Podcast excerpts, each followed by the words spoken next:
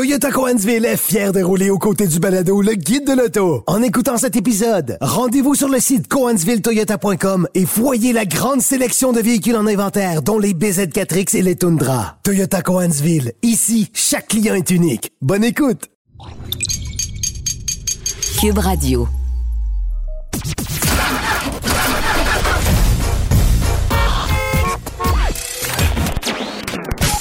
Vous l'avez vu? Vous l'avez lu? Maintenant, entendez-le. Avec Antoine Joubert et Germain Goyer. Le guide de l'auto. Cube Radio. Bonjour tout le monde, bienvenue au Guide de l'Auto. Jour de la Saint-Jean-Baptiste, 24 juin 2023. Bonne Saint-Jean! Oui, exactement. Puis la soirée n'a pas été trop dure, euh, Germain? Euh, Ça va. euh, Ça sur- va. Bon. Surtout qu'on peut peut-être mentionner qu'on a enregistré le 22. Oui, ok, c'est correct. là. Donc, mon, Voilà. mon- mon jeu d'acteur est complètement, euh, Ouais, ouais, ouais. est complètement annulé présentement. Bon, coudonc. OK. Euh, pas beaucoup d'actualités cette semaine, honnêtement. Là. Il s'est pas passé grand-chose dans Non. le monde automobile, euh, comme c'est le cas durant la saison estivale un peu. C'est Oui, plus on- modeste. euh, On, dévoile des petits trucs. Là, on a vu passer, euh, par exemple, euh, un teaser euh, d'une première image officielle de l'Acura ZDX Oui. qui a un empattement interminablement C'est long, hein? long. C'est long. D'après moi, tu vas pouvoir traverser le pont Jacques-Cartier. Tu vas avoir les roues à Montréal, les roues à Longueuil. Les roues d'en arrière à Longueuil, les roues d'en avant à Montréal. Tu Ouais. vas être correct. Où tu vas pogner deux joints de dilatation en, En même temps. C'est ça. Ça choque l'œil, là. Ouais, c'est particulier. Mais, mais bref, on a dévoilé ça, évidemment, sur la plateforme Ultium de, de General Motors. Ça, ça, Euh, me, ça me dépasse. C'est, c'est, c'est quand même particulier. Euh, euh, et il y a une nouvelle à l'effet que, bon, euh, Tesla euh, va ouvrir euh, ses bornes euh, au constructeur Rivian, Ouais. euh, qui n'est toujours pas euh, officiellement débarqué chez nous. Euh, a commencé à Ça vendre, tarde, ça a tarde. commencé à vendre quelques unités du côté de la Colombie-Britannique, mais euh, les camions euh, Rivian euh, officiellement chez nous ne sont pas là. Euh, Mais, de, de manière générale, Tesla ouvre son réseau de, de, de bornes de recharge là, aux utilisateurs de d'autres véhicules électriques. GM, Ford l'a annoncé dans, dans les dernières semaines. Et euh, c'est... ça euh, va frustrer des consommateurs de Tesla, c'est clair. oui, qui avait qui un accès privilégié à des bornes et euh, souvent elles étaient elles étaient nombreuses en périphérie de euh, d'autoroutes ou de, de de centres d'achat par exemple et euh, là ben il y aura peut-être un plus grand achalandage euh, au, au- euh, autour de ces de ces bornes là et euh, dans le cas de de Rivian bien les, les les acheteurs de ces véhicules là recevront un, un, un adapteur euh, pour euh, pour euh, brancher finalement leur véhicule en fait brancher la borne à Ouais. leur véhicule euh, pour pouvoir utiliser le réseau qui est euh, euh, tu sais on, on parle du circuit électrique d'Hydro-Québec au Québec, mais en dehors de la province, ça fait- Electrify Canada, ça fait dur, là. ça fait Ah, dur ouais. pas mal. Et aux États-Unis, euh, c'est le réseau Tesla qui domine Ben oui. largement. Absolument. Largement. Absolument. Donc le problème euh, est beaucoup plus grand ailleurs qu'au Québec. Oui, voilà, voilà. Donc euh, ça se fait, ça se fait, ça se fait sentir euh, surtout, surtout aux États-Unis. Et non seulement Tesla a euh, révolutionné l'automobile nord-américaine, Ouais. mais a surtout pris euh, Pris d'assaut, ce, ce contrat-là oui. d'avoir un réseau. là, Exactement. Ouais, exactement. Donc oui, on est, on, on a inondé le marché avec des véhicules électriques, mais en plus on a bâti des infrastructures de recharge et c'est ce qui manquait aux États-Unis. Bon, évidemment, euh, ce qui est drôle de Rivian aussi, c'est que on avait dévoilé ces camions-là il y a quoi, pratiquement deux ans Ouais. euh, pour le marché canadien. On avait sorti des listes de prix canadiennes initialement, liste de prix qui a été majorée d'au moins 20 000 dollars depuis. Mais ceux qui ont placé des commandes au début, avant la majoration de prix, Ouais. et qui attendent toujours leur véhicule, auront droit au Ben oui. premier prix. Mais c'est correct là. C'est correct, mais plus le temps passe, moins ça a de bon sens. On est d'accord. Parce que, Mais- mais- parce mais- que tout le monde a augmenté ses prix depuis. Ben voilà. Et c'est pour ça que quand moi je vois, et on y revient encore une fois, Chevrolet annoncer des Equinox électriques qui arriveront À on sait- 35 000, ouais. Ouais, comment peux-tu me promettre un prix d'un véhicule qui va arriver deux ans plus tard? C'est clair que ça arrivera. Et là, Rivian s'est fait prendre à ce jeu-là. Ouais. S'est fait prendre à jeu, là. Et euh, je te confirme que les gens qui avaient donné leur dépôt initial, ben, si on leur avait euh, dit, ben, ton, ton, ton véhicule va être 10, 15, 20 000 dollars de plus, ben, ils auraient déchanté, là. Je veux juste te dire, Germain, qu'un? Chevrolet Equinox à essence, Oui. ça coûte ça.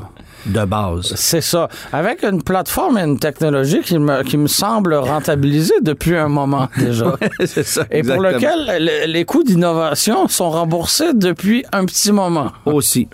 Euh, Deux nouvelles, spo- euh, deux nouvelles Ouais, deux. concernant des voitures sportives. On a vu, on a vu ces derniers jours euh, un, un- un teaser en bon français de la nouvelle Nissan Z, mais en version Nismo. C'était écrit quand même dans le ciel qu'on allait arriver avec une version peut-être un peu plus sportive, un peu plus agressive. Euh, de, de, Elle ne sera pas nécessairement plus puissante. Au niveau puissance, Non, on n'a pas ça. officialisé quoi que ce soit. Euh, on va la dévoiler officiellement d'ici quelques semaines, mais pour l'heure, ce qu'on sait, c'est que la voiture va avoir une suspension plus ferme, un ensemble de jupes aérodynamiques, des sièges plus sport, pour une conduite plus radicale que celle qu'on propose, qui l'est déjà quand même pas mal. Alors, euh, ça risque d'être assez, euh, être assez sportif, merci, comme machine. là. Et, et si on se fie à la vidéo qui nous a été présentée par euh, Nissan, elle sera équipée de, euh, de boucanes dans les ailes. Oui, c'est ça. Parce que tout ce qu'on fait pendant 20 secondes, c'est nous montrer une, une Z sur la drift. Et, et de brûler euh, des, des, des pneus, là, Exactement. Euh, dans le même ordre d'idée, ben, chez Toyota, on nous a dévoilé la GR86 édition Trueno. Donc ça, je trouve que c'est une, une bonne idée. On mise Alors, sur- pour, pour l'histoire, la Trueno, c'était l'équivalent dans les années 80 de la Corolla GTS qu'on vendait ici, mais vendue au Japon avec un design un peu différent. Il n'y avait pas de phare escamotable. On avait des mécaniques un peu distinctes aussi. Voiture qui était très performante pour l'époque et qui est devenue mythique auprès des amateurs de, de voitures drift, sport de. Toyota, Oui, entre oui, autres. Ben, la Corolla GTS de cette époque-là qui était propulsée l'est aussi. Euh, quoique de moins en moins parce qu'il n'y en a plus pantoute. Non, c'est ça. Mais, mais euh, c'est Mais en provenance du Japon, il il y a quelques, quelques Trueno, justement, qui, ont, qui ont survécu. Et c'est un nom qui, dans cette communauté-là, euh, résonne énormément. Alors, euh, et chez Toyota, on mise pas tant que ça sur... euh, sur la, la- la nostalgie, bon, avec le Forerunner, on avait un habillage qui rappelait les, les- les années 80 pour Ouais, souligner ouais. un anniversaire. Mais sinon, on mise pas tant que ça sur, euh, sur la nostalgie. Et euh, là, je trouve ça intéressant. Et euh, bon, les gens peuvent aller voir évidemment les photos, mais on a un habillage qui rappelle justement celle, euh, celui de euh, la Trueno de- de- du Japon. Ouais. Donc, on a une peinture blanche des, euh, et des, des bandes décoratives, euh, décoratives noires. Mais sinon, ça demeure essentiellement la même voiture. Ce sera limité à 50 unités pour, euh, pour le, le- le Canada. Donc, ce sera, ce sera très exclusif. Euh, sinon, ben, on nous a, on nous réserve un groupe de performance améliorée, nous dit-on, qui comprend euh, des amortisseurs, des freins Brembo, etc. Alors, euh, l'intérieur, l'intérieur punché de rouge, c'est assez, c'est assez voyant. Mais je me répète, je trouve ça intéressant et j'encourage Toyota de, de, de miser sur la nostalgie parce que euh, ben, auprès de toi et moi, ça marche.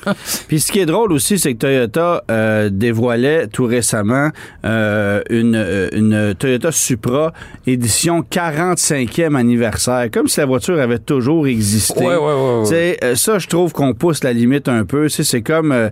c'est comme Ben, comme la Camaro, tu Ben sais. oui. Ah, mais non, mais là, c'est parce qu'on est revenu avec une Supra qui n'en est pas une en plus. Fait que, Ben c'est une BMW, là. Fait que de dire, OK, on a gardé l'ADN Toyota toutes ces années, puis on fête le 45e anniversaire du nom du modèle.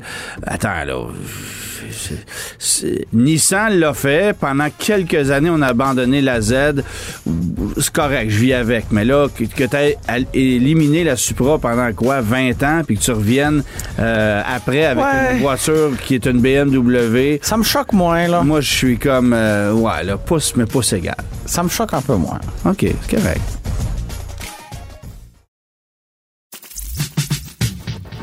Le guide de l'auto. Avec Antoine Joubert et Germain Goyer. Antoine, en 2023, euh, Volkswagen souligne le 40e anniversaire de la euh, Volkswagen GTI, euh, la GTI nord-américaine, hein, quand même, précisons-le. Et on a 500 unités euh, d'une d'une version commémorative pour pour le Canada. J'ai mis à l'essai cette voiture-là, euh, qui bon se distingue par certains éléments distinctifs, là, des, des, des- une, une bande décorative de laquelle je ne suis pas je ne suis pas un grand adepte. Euh, on a une mention 40e dans le bas des portes arrière. Ça, ça passe. Euh, et un. Bon, euh, Des jantes bon. noires qui me plaisent pas plus qu'il faut Non, parce non. que on a une bande rouge euh, qui fait qui fait tout le tour.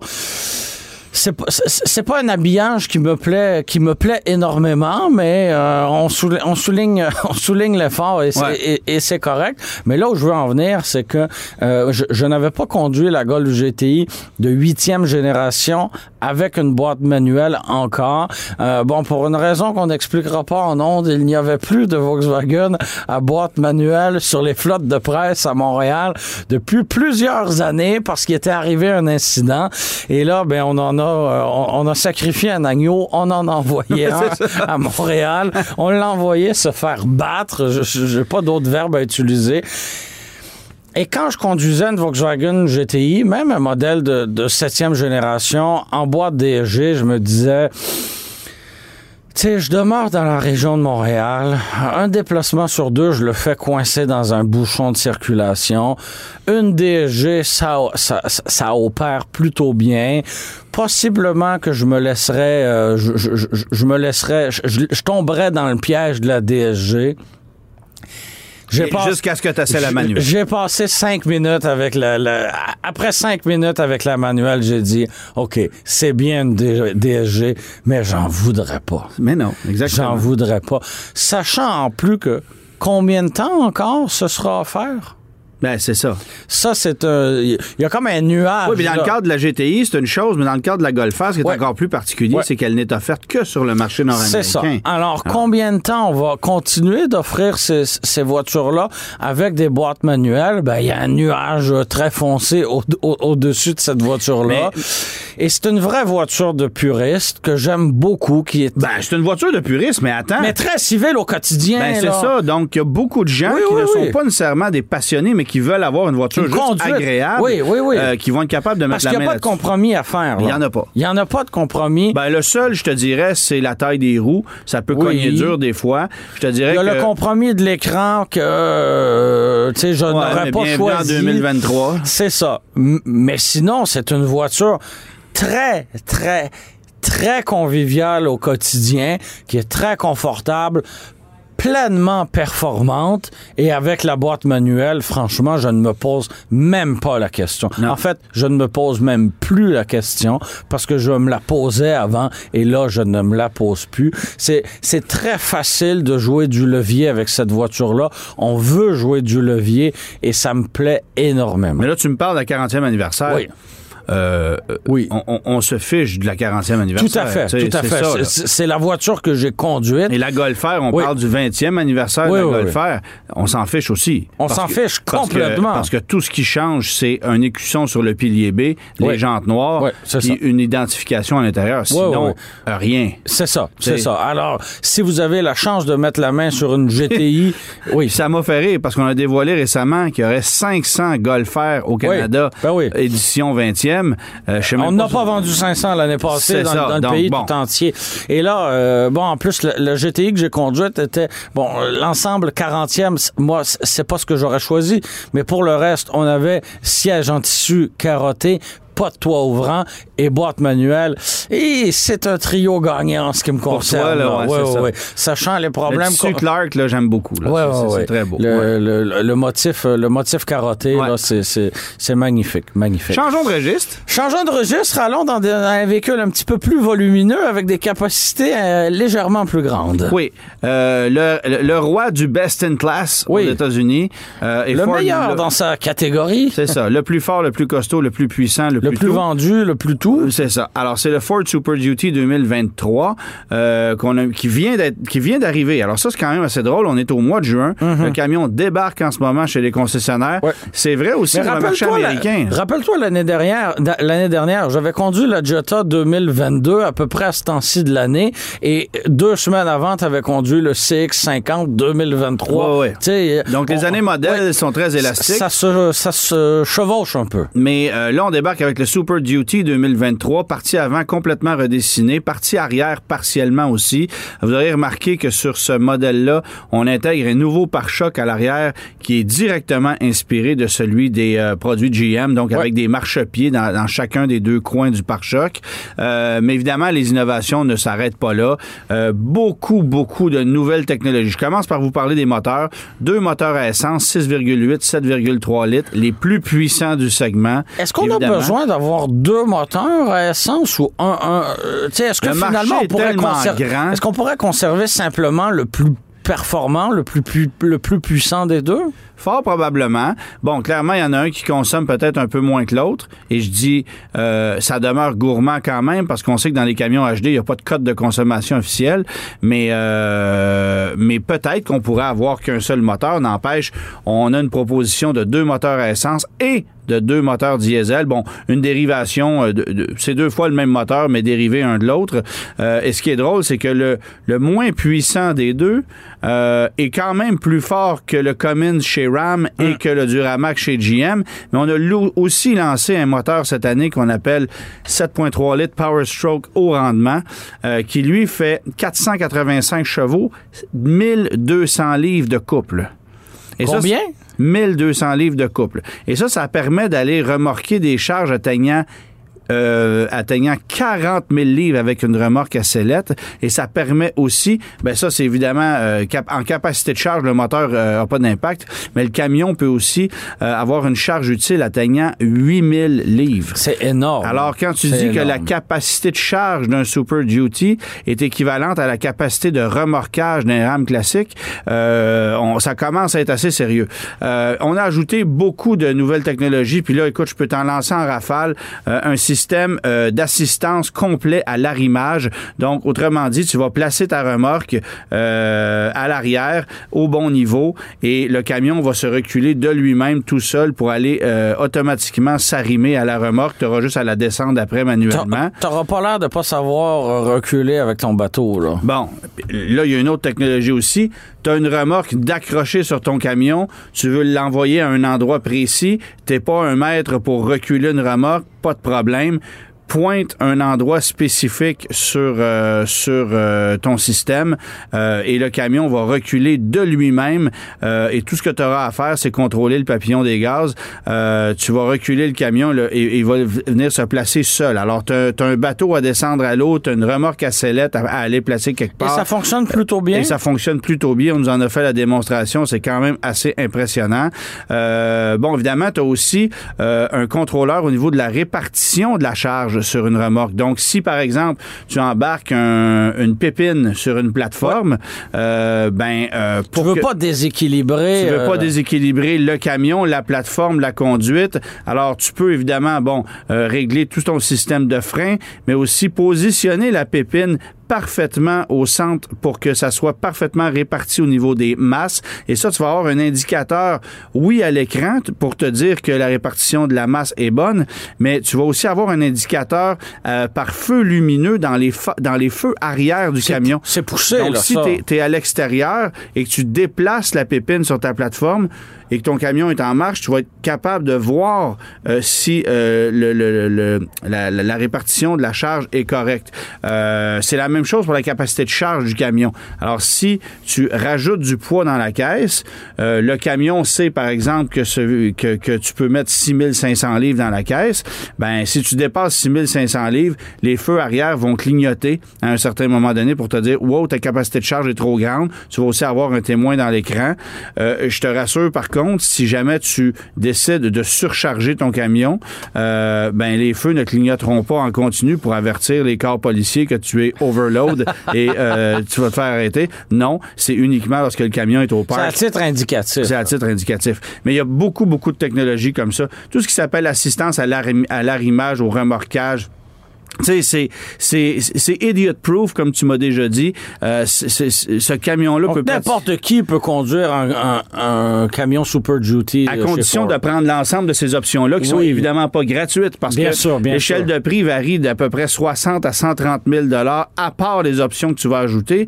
Euh, juste l'option du moteur Power Stroke au rendement, c'est 14 000 Ouais, ouais, ouais. mais c'est c'est- c'est- c'est ça. Alors, ça, ça peut coûter quand même assez cher.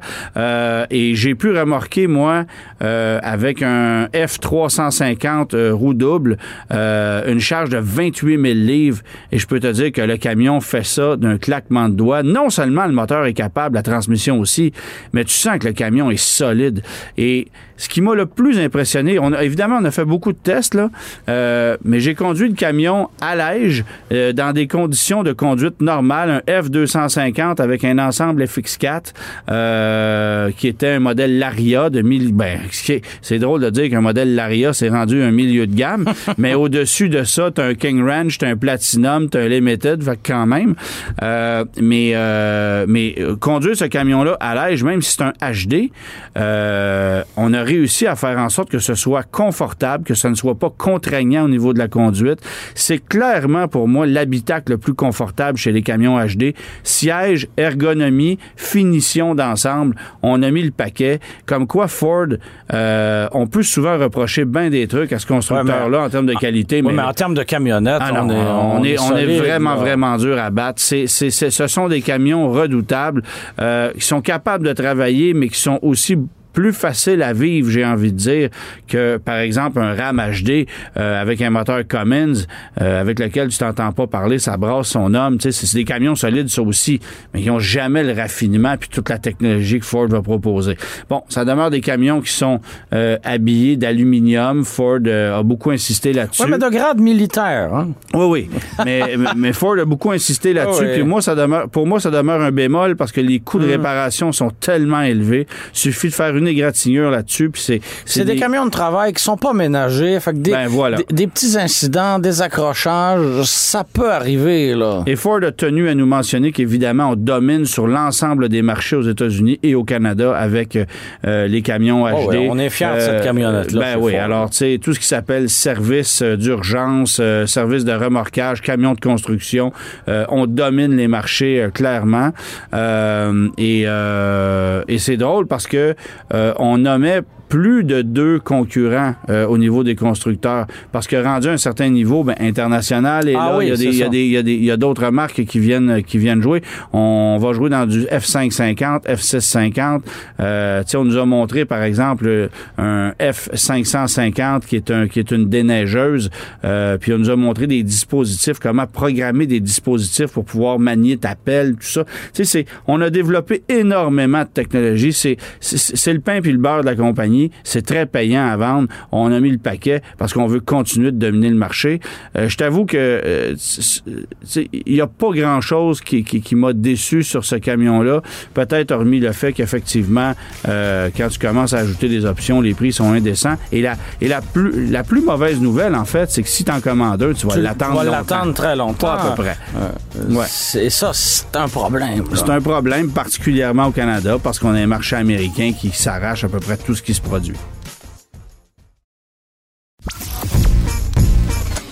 Laissez faire votre clignotant. Entrez directement dans le guide de l'auto. Cube Radio.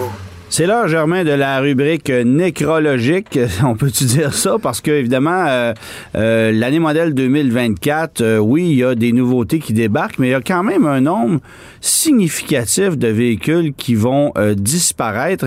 Et je te on peut l'expliquer pourquoi, pourquoi on fait ça en milieu d'année, parce que, bon, les, les, les modèles 2023 tirent, les, les années modèles 2023 vont tirer à leur fin bientôt, et... Ouais, remarque qu'on vient d'arriver avec le Super Duty 2023. Oui, oui, Mais mais ouais, ouais. des- fois, on a des petits retards comme ça. Ouais. Et les, euh, les années modèles 2024 arriveront sous peu. Et c'est le moment où on annonce si un modèle revient ou ne revient pas. C'est ça. Puis nous qui, qui sommes en pleine rédaction du Guide de l'Auto 2024, ben, on est à faire le ménage dans... Je te trouve dans- d'ailleurs un peu cerné. Ouais. Heureusement que c'est de la radio. Hein? C'est ça, exactement. Fait que, euh, commençons. Écoute, on va y aller en ordre alphabétique, à- alphabétique de marque ou de constructeur parce que, euh, parce que il y a quand même des constructeurs chez qui il y a beaucoup plus d'impact que d'autres. Il y en a un en particulier, là, vous allez voir, euh, euh, on fait du ménage et pas à peu près. On Donc, commence. chez Audi, on laisse dans le deuil les amateurs de conduite. Avec, Oui, exactement. avec deux voitures, la TT et la R8. Euh, et la TT, c'est drôle parce que on, on a déjà fait cet exercice-là et on avait l'impression que ça fait ça fait deux ou trois années qu'on nous dit ah la, R- la, la, TT, ben, ce sera la dernière, elle ne reviendra pas, elle reviendra peut-être, juste une version, peut-être deux. Mais là, c'est terminé. Elle n'est pas dans le guide de commande de 2024. Donc, l'aventure TT, c'est terminé. Et c'est la même chose pour la R8. Oui. Remarque, on a aussi annoncé à maintes reprises la disparition de la R8 et finalement ça revenait. Et là, on est revenu avec une version uniquement propulsée et nanana. Mais euh, bon, là, évidemment, la R8 disparaît aussi parce que le moteur V10 Exactement. euh, disparaît euh, du catalogue Audi.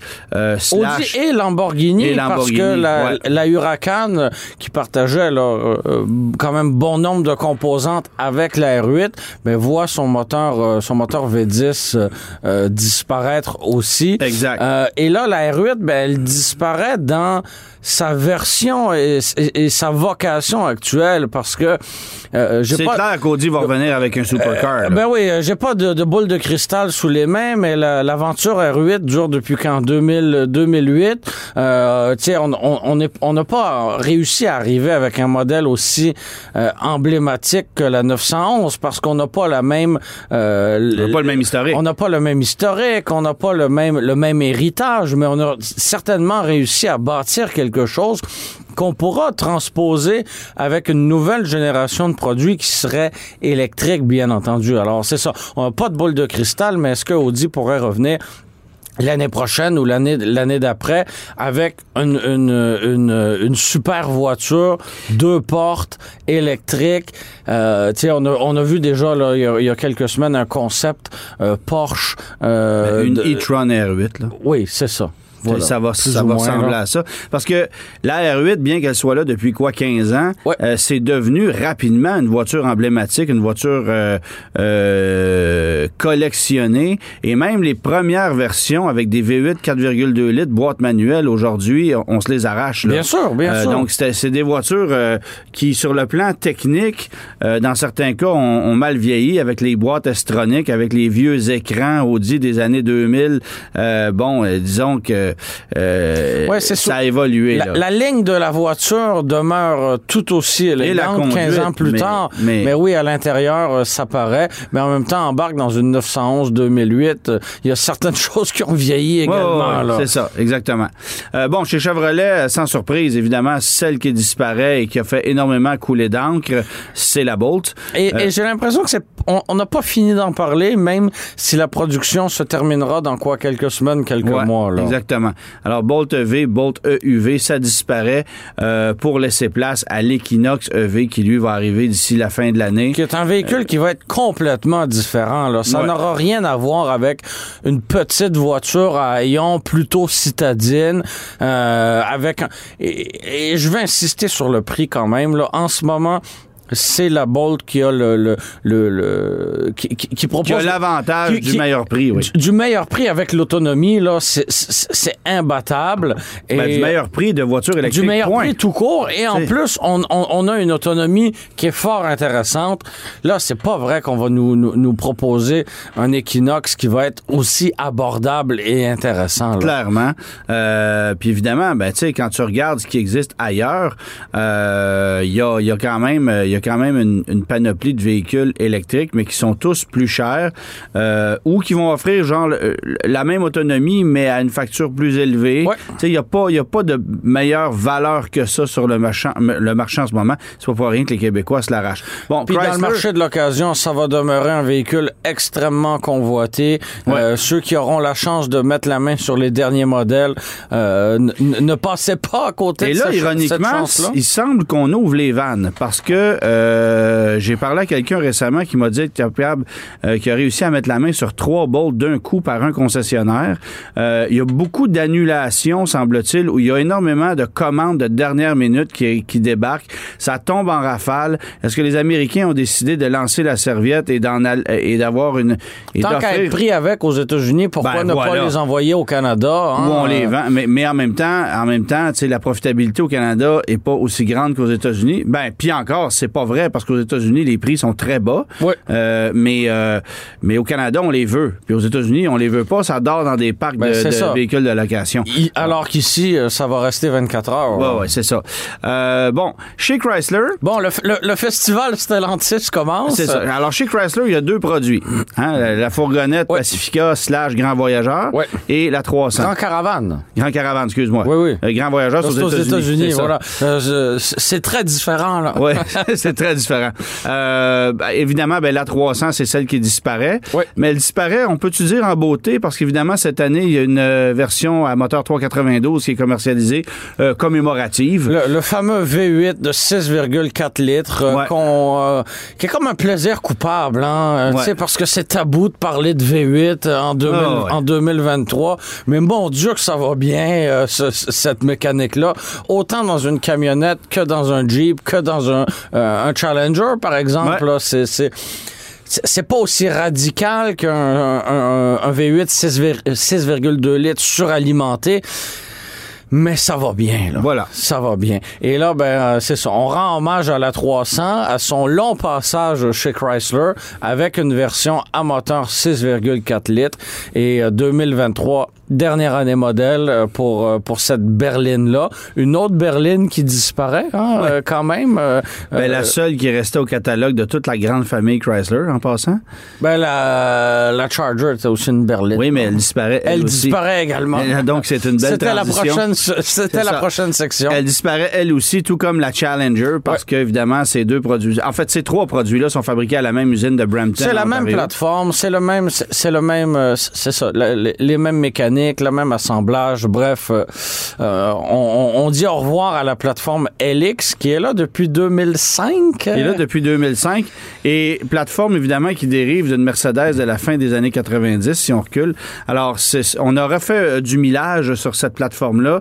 Et, euh, Et on disait que, et je ne crois pas que les, euh, les stratèges de Mercedes, lorsqu'ils ont développé cette plateforme-là, pouvaient s'imaginer que 25 ans plus tard, il y aurait une, euh, une Challenger à 807 chevaux fabriquée euh, sur, sur la base de Qu'elle cette, se vendre à de grand cette prix, berline-là. Ouais, c'est ça.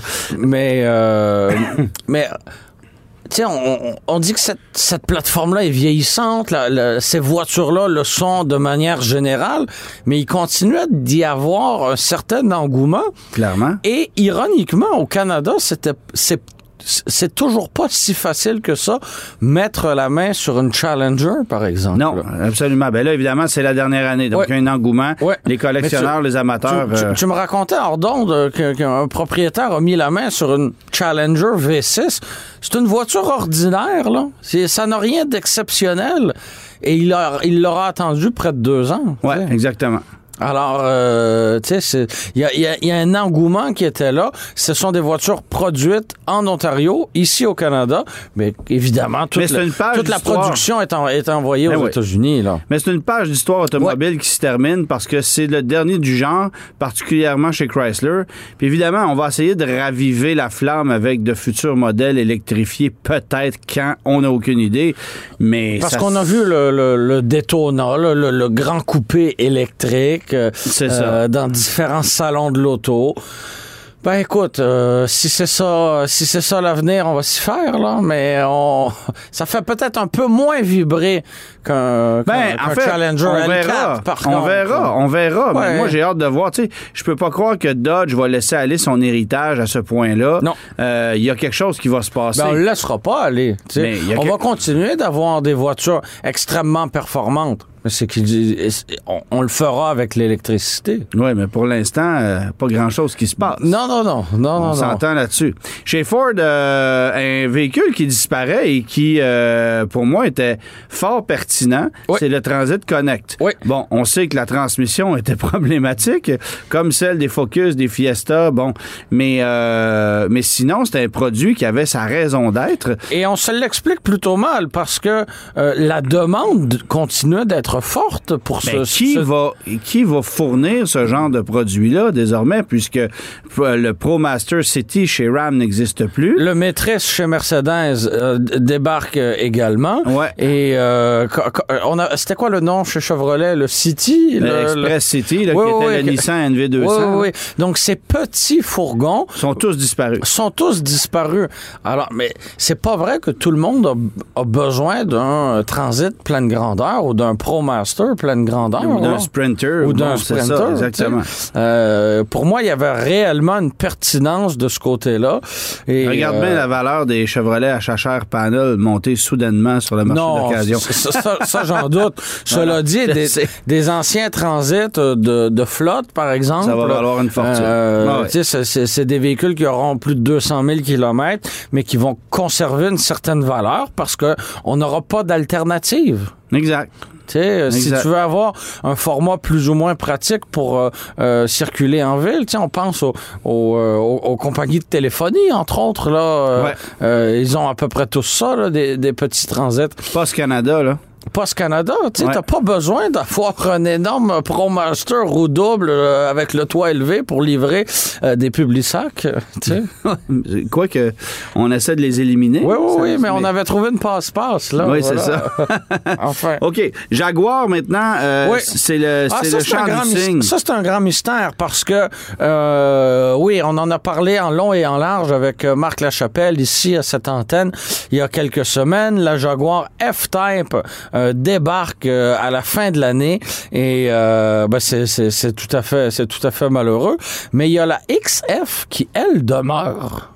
Et ça, c'est un grand mystère. Là. Mais en fait, comme, comme bien des produits Jaguar qui ne se vendent absolument pas, tu sais, la I-Pace demeure, mais on en a vendu 20 quelques unités l'année passée. Oui. La XF avec un moteur 2 litres seulement, c'est la seule qui Mais reste. qui achète ça? Personne? Absolument personne. J'ai aucune idée de ce qui se passe avec ça. C'est vraiment, il faut percer le mystère. Puis évidemment, chez Jaguar, c'est silence radio. Oui. Oui, oui, c'est toujours disponible. Mais Mais, on est assez opaque aussi, là. tu sais, c'est- c'est- du bois mort. là. On appelle ça vraiment. Alors que la F-Type, il y avait encore un peu de vente et c'est une voiture qui était euh, clairement la plus emblématique de la marque. Ben oui, qui pouvait, qui pouvait donner une certaine, une certaine image à la marque. Là. Là, euh, c'est- c'est... c'est- C'était la, la- en fait la passion de la marque passait par cette voiture-là.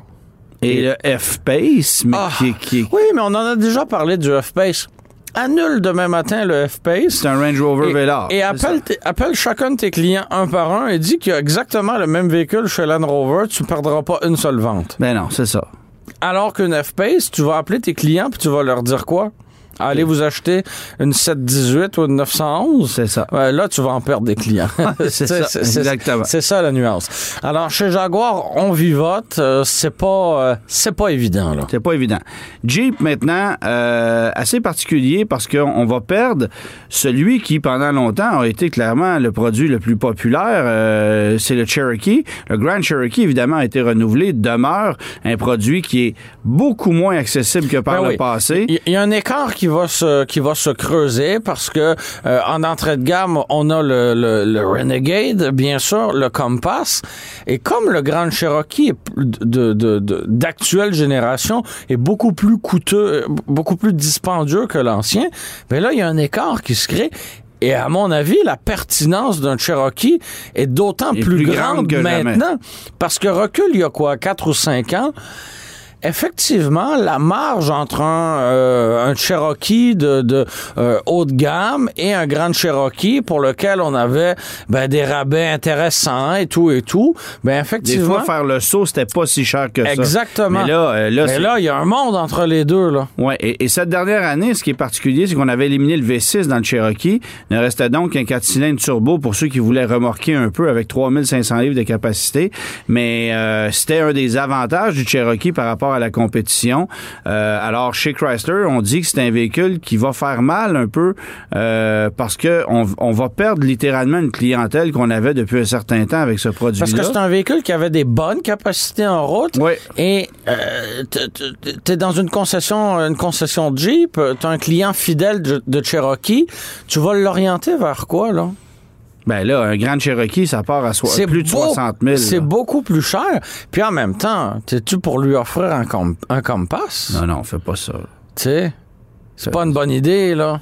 Non, non, c'est ça. Fait que, il y a vraiment un Il y a vide. un trou. Il y a un vide, il y a un trou. vide qui se Et- crée dans le Et catalogue. on dit que chez, on dit qu'on va peut-être essayer de le combler avec un Dodge Hornet, mais jamais on va réussir ça. Non, parce qu'avec le Cherokee, on, a, on, on- on misait justement sur le côté, euh, le côté capable en, con- en conduite en route, là. ça. une certaine robustesse dans le, dans, dans le véhicule. Fait que euh, Ça sera pas ça. j'ai hâte de voir comment on va se débrouiller de, de, de ce côté-là. Kia, il y a trois disparitions cette année qui sont euh, considérables pour nous. D'abord, la Rio. Oui. Euh, ça, c'est ça, c'est majeur puisque c'était la dernière sous-compacte réellement pertinente. avait du bon sens, Qui oui. avait du bon sens. Alors et ça, et c'est- je l'ai dit souvent, la Rio, c'était pas, c'était non seulement la meilleure sous-compacte, mais c'était une très bonne voiture, point à la ligne, Ouais. toutes catégories confondues. Là. ouais. Un excellent produit. un excellent achat, un excellent produit. Euh, c'était Regarde la valeur de ces voitures-là. plaisant là. à conduire. C'était bien aménagé à l'intérieur. Il n'y a pas tant de compromis à faire quand tu achètes une Rio. Là. Non. Quand tu achètes une Mirage, là, tu te fais un peu mal. Là. Euh, oui. Mais dans une Rio, non. Tu as toutes les commodités. Tu as un certain confort. C'est étonnamment confortable. il y a- Ouais, il y a- ouais, il y a- c'est ça. il y a de l'espace à l'intérieur. Ah oui. C'est- Euh, C'est un sacré bon produit. ouais. C'est encore là pour quelques mois. Alors, ceux qui sont capables de mettre la main là-dessus, euh, c'est une auto qui aura, qui perdra aucune valeur. Non, ça, c'est évident. certain. C'est certain. C'est évident. certain. Euh, deuxième voiture, On qui- avait déjà coupé la berline il y a quoi, quelques années. mais qu'on avait conservé pour le marché américain. Parce qu'on sait que les, les, les, les plus petites berlines marchent mieux aux États-Unis que, que chez nous. Mais là, mais là c'est la fin, c'est terminé. Voilà. Et à l'opposé de la gamme de voitures chez, chez Kia, ce sera la fin pour la Stinger aussi. Ouais, ça on s'en attendait parce qu'évidemment le marché pour ce genre de produit-là n'est pas très grand. Volkswagen a abandonné l'Arteon au Canada il y a déjà quelques années, le fait aux États-Unis aussi euh, prochainement. Mais on a- aux, États-Unis, on l'avait conservé, mais en même temps, on ne mettait aucune emphase sur cette voiture-là. Là. Non, mais euh, la Stinger, c'est quand même une voiture qui a été marquante chez Kia. Oui. Euh, il y a Parce beaucoup la- d'amateurs de conduite Ouais. qui s'en sont procurés. C'était la première fois où on arrivait avec une voiture qui est. Puis là, je, m'excuse, mais je m'excuse pas là. Euh, C'était la première fois où on arrivait avec une voiture qui était pas ordinaire. Mais qui était, qui était- qui était réellement passionnante. qui, avait- qui a- qui avait ça. une certaine dose d'excitation, qui avait un look à couper le souffle. Elle est d'ailleurs encore très belle. Euh, on, on- on avait un niveau de performance plus qu'acceptable. Ouais. C'était la première fois qu'on allait vraiment jouer euh, sur ce terrain-là. Absolument. Et euh, là, ben, on, on- on nous présente la transition avec une EV6 GT. Non. C'est différent, là. On parle pas de la, on, on parle pas de la même chose. C'est Bon, évidemment, la EVC GT est plus rapide, là, bon, c'est beau. Ben mais, oui. Mais c'est pas là, du tout la même dynamique, c'est pas du tout la même essence. Et faut pas oublier non plus que. Pas du tout la même essence. Il n'y en a pas d'essence, Ouais, c'est ça. Il y en a pas, Il y dans, pas celle, d'essence. dans, dans celle que je te nomme à l'instant Oui. aussi qui disparaît, c'est la Soul levée. Oui. Euh, Soul électrique, c'est terminé. qui- qui- qui, elle non plus, n'était pas vendue aux États-Unis. là? Non, exact. Alors, euh, alors ça, ça, ça disparaît du catalogue canadien. Euh, C'est drôle parce que, bon, les manufacturiers nous, nous, nous dévoilent chaque semaine un nouveau véhicule électrique ou à peu près. Et euh, là, tu vois, en, en 20 minutes, on a parlé de deux véhicules électriques qui disparaissent du marché. Oui, Faut- et les moins chers. Faut le faire. Ben voilà. Et les moins chers. Alors, on est motivé à arriver sur le marché nord-américain avec des véhic- véhicules électriques parce qu'on n'a pas vraiment le choix et parce qu'il y a une certaine demande, oui. Mais on, on, on- on le fera pas à, n'importe quel prix. On va le faire, on, va le faire si c'est rentable. Ben, en fait, ce qu'on comprend, c'est que les manufacturiers sont arrivés. Je te parle pas de Tesla, évidemment. Non, non, mais non, les non. manufacturiers qui sont arrivés à reculons. Ouais. À commencer par Kia au début avec des saules électriques qu'on vendait au compte-gouttes. Tu entrais dans un concessionnaire Kia pour acheter une saule électrique. Le gars partait il disait, ben voyons, on achète pas ça, prends-en un à essence. Tu sais, c'était ça, là, Ouais, la, mais la dans les faits, là. T'étais aussi bien d'en avoir un à sens pour vrai. Bon, dans les premières unités, euh, c'était peut-être Pas bon. les derniers, bien sûr, mais. Mais les derniers, mais c'était un produit intéressant, la sour levée électrique. Bien sûr, bien Et là, sûr. ben, évidemment, ça, ça disparaît aussi, malheureusement. Ne restera donc chez Kia que la Niro, évidemment, ben, euh, EV6, euh, euh, puis EV9 qui va arriver très Mhm. prochainement. D'ailleurs, j'irai l'essayer d'ici quelques, quelques semaines. Ah, ça promet, ça. Alors, dans cinq ou six semaines, je vais aller faire l'essai de, de ce produit-là. Le dévoilement avait lieu officiel tout récemment là, du côté de la Corée. On a quelques collègues canadiens qui sont là présentement. Mercedes, euh, ben, tu as parlé du maîtrise tantôt. Alors Ouais. ça, c'est euh, sans, sans nouvelles. Un autre fourgon euh, auquel on Ouais. dit au revoir. Autant en version passager qu'en version euh, cargo, bien sûr.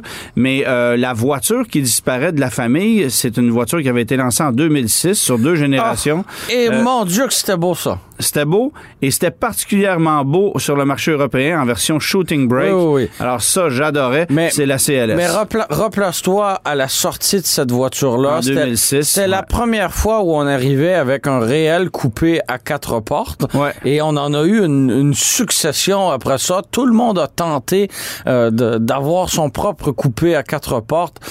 Écoute, je me souviens Mais que on lorsque- on a- on n'a jamais réussi à faire plus beau et mieux que la première CLS. T'as, t'as Audi avec l'A7 qui a, qui a tenté ça. C'était beau, là, Ah mais oui. jamais aussi Ouais. frappant que la première CLS. Et une des premières berlines beaucoup plus généraliste qui s'était inspirée du design de la CLS, euh, on en avait énormément jasé à l'époque, c'était la Sonata 2011 Ouais. qui avait joué cette carte de- du pseudo coupé quatre portes. Aujourd'hui, tu regardes ça et tu fais ben voyons donc, mais à cette époque-là, la ligne très fluyante C'était une tendance. c'était une tendance, puis c'était fortement inspiré de la CLS. Alors, c'est une voiture qui aura inspiré beaucoup d'autres designs, qui aurait été marquante, mais on arrive à la fin d'un cycle. On Euh, passe beaucoup à l'électrification chez Mercedes, puis il y a des produits comme ça qu'il faut laisser aller.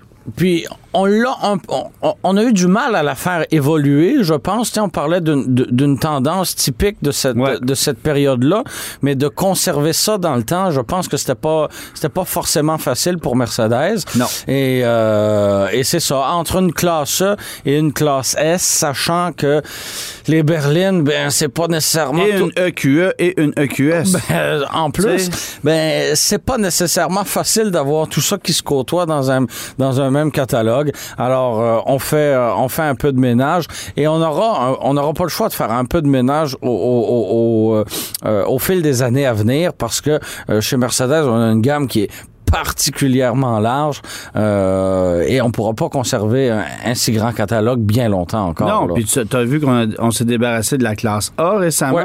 Euh, la CLA, d'après moi, sa vie sur du temps emprunté aussi. oui, mais on n'a pas le choix d'avoir un véhicule d'entrée de gamme là.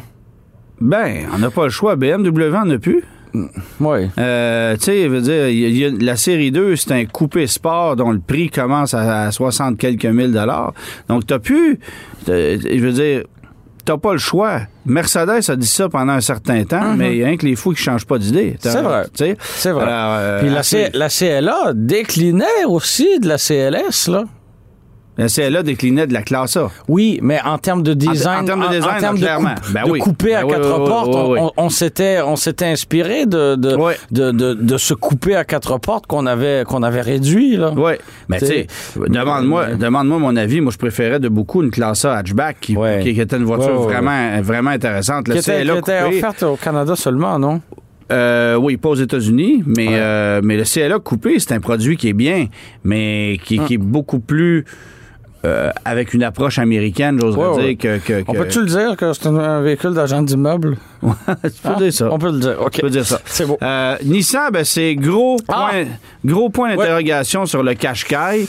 Euh, parce que c'est un On a- produit extrêmement vieillissant, d'abord, là. Premièrement, qui a été renouvelé sur le marché européen avec une génération beaucoup plus moderne. Euh, et ça me rappelle un peu ce qui est arrivé avec la Micra, en ce sens que la Micra a été lancée ici, euh, commercialisée au Canada, pas aux États-Unis. Voiture qui était aussi vendue en Amérique du Sud, au Mexique, euh, en Europe. Mais rapidement, le modèle avait été renouvelé, sauf pour notre marché. Ouais, on n'avait Parce- pas eu droit à la mise euh, à, à la nouvelle génération du produit. Là. C'est ça. Et on a tiré la Micra encore quelques années. Après ça, on a tiré la plug. J'ai un peu le feeling que c'est ce qui va se passer avec le Qashqai actuel. Donc, le- on n'aurait finalement jamais le nouveau Qashqai au Canada. On, continu- on continuerait un an ou deux tranquillement de, de, de le vendre, puis ça Parce que s'arrête. ça prend quand Ouais. même un produit sur le marché nord-américain dans ce segment-là. On n'a pas le choix. Mais euh, c'est clair que Nissan euh, a Parce probablement déjà capable- trouvé une solution, mais On n'est pas capable de nous dire est-ce qu'il revient ou il ne revient pas? Euh, Mais chose on- certaine, on, a laisse laissé planer le doute parce que Oui, vraiment. Tu vois, même l'année passée, dans le guide de l'auto, on illustrait le cache-caille de nouvelle génération Ouais. parce qu'on laissait croire qu'il y avait quelque chose, mais jamais on l'a officiellement confirmé. Non. Alors, euh, qu'adviendra-t-il cette année du cache-caille? On va peut-être garder le même modèle encore, mais c'est un produit qui clairement n'est plus vraiment compétitif par Non. rapport à, à, à tout le monde qui s'est renouvelé. Là. Crosstrek, HRV, nommez-les, tout le monde s'est renouvelé là-dedans. Alors, le cache-caille... euh, Même le constructeur ne met, ne met plus beaucoup d'enfants sur ce, ce, ce véhicule-là. là. mais on veut pousser le Rogue. Et On pousse le kick, c'est le Rogue, puis C'est ça s'arrête là. Puis ironiquement, euh, dans le Qashqai aujourd'hui, t'as un moteur de plus grosse cylindrique dans le Rogue. Bon, euh, Ça, c'est un autre, euh, ça, c'est un autre problème. c'est un autre problème. Euh, alors le prochain. Continuons chez Stellantis. Ouais, ça, ça va faire mal. Parce Ouais. qu'évidemment, pour, pour certains concessionnaires, le RAM classique qui disparaît à la fin de l'année, ça représente de 30 à 40% des ventes. Il y a certains concessionnaires euh, qui sont en région un peu plus éloignée où ça dépasse 50 des ventes du, du, du, du concessionnaire. C'est très, très, énorme, très important énorme, comme produit. énorme. Euh, bon, pour, pour expliquer, grosso modo, on a le RAM d'été qui est, là, je sais plus si on peut continuer d'appeler ça de nouvelle génération, mais le, Non, non. le RAM le plus récent et on a continué d'offrir euh, le RAM de précédente génération. Il avait été lancé en été 2008. Oui. Et euh, on lui euh, on lui a donné le nom classique et il était finalement offert à, à- à plus faible prix. Donc et, et- Mais quand même, assez coûteux et, et, et, et particulièrement lucratif pour le constructeur très et les concessionnaires. bien sûr. Mais pour le prix d'une camionnette intermédiaire ailleurs, ben là, tu avais une camionnette pleine grandeur. Avec la possibilité d'un V8 avec Ben, 10 000 livres de capacité de Ben, remorquage. voilà. avec, bon, ça. Alors, si tu n'avais pas besoin de la plus récente technologie, des plus, des- des- des- des- de toutes les commodités, ben, et d'un niveau de luxe, ben, ça peut convenir tout à fait. là. Absolument. Tout à fait. À un prix, à un prix modique. Mais là, ce qui risque d'arriver, c'est que, étant donné qu'on n'aura que la génération d'été, ben, on offrira des versions euh, un peu, un, un peu plus moins, d'entrée de gamme. un peu moins équipées à un prix euh, légèrement inférieur. Ben, c'est ça. Donc, on va lancer des modèles ST Express du modèle Mais qu'on aura de des- dernière génération? Est-ce qu'on aura des rames d'été à moins de 50 000 Euh, Ça, ça n'arrivera pas. Ce qui est le cas avec le classique. Là. Ce qui est le cas avec le Tu classique. peux- En même temps, Oui. en même temps, c'est difficile à trouver un RAM classique en ce moment Oui, oui, euh, à 48 000, 50 000. C'est-à-dire, il y a des gros rabais, mais je veux dire, au PDSF, euh, des RAM classiques ST, quad cab, deux roues motrices, il n'y en a pas ben ben. là. Non, non, non. C'est une, denrée plutôt rare. Mais, mais c'est c'est surtout. Mais ce ça qui est- existe. Ce qui est important de constater, c'est que là, on a nommé 300 Charger, Challenger, évidemment, le Jeep Cherokee, là, le Ram classique qui disparaît. C'est beaucoup de stock qui disparaît chez Ouais. Chrysler et qu'on ne remplace pas. Alors, les ventes, Mais qui sera au final remplacé? oui, mais pas là, là. Pas- pas- dans pas demain l'immédiat. matin, pas La demain prochaine année pour les concessionnaires Chrysler, tu sais, on n'en vend pas tant que ça des grandes Cherokee puis des Grand Wagoneer à, à 100 000 de nouvelle génération. Non, mais on les- vend des Wranglers. On vend des Wranglers, mais on en manque, on n'a pas de stock. Ouais.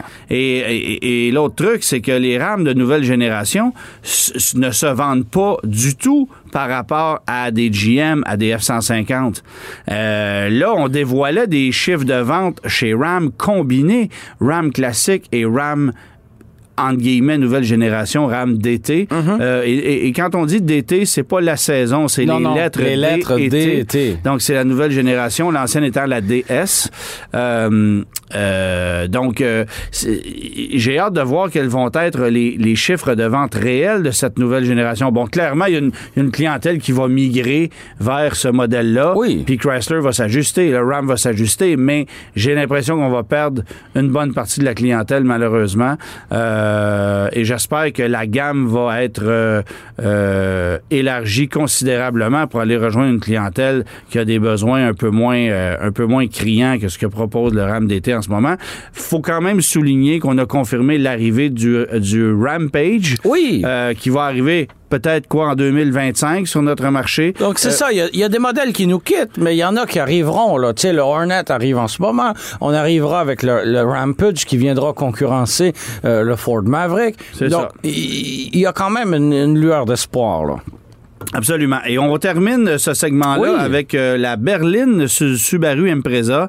Euh, Subaru qui a renouvelé, bon, évidemment, sa- sa- son Impreza 2024. En, en oubliant au passage la transmission manuelle et en laissant de côté la berline. Hein? qui euh, est désormais exclusive à la WRX, Ouais. essentiellement. Alors, si vous voulez une berline chez Subaru maintenant, c'est une WRX ou une Legacy GT qu'on garde uniquement en version Ouais. GT pour 2024. Mais euh, la Legacy régulière disparaît et l'Impreza berline au complet. On en avait déjà parlé, là, une la Legacy, pourtant, c'est une excellente voiture. Ce serait la première que j'achèterais demain matin dans ce segment-là. Mais non, on achèterait tous l'Outback. Et c'est ce, qui- et c'est ce qui se passe, assurément. là. Et voilà. T'sais.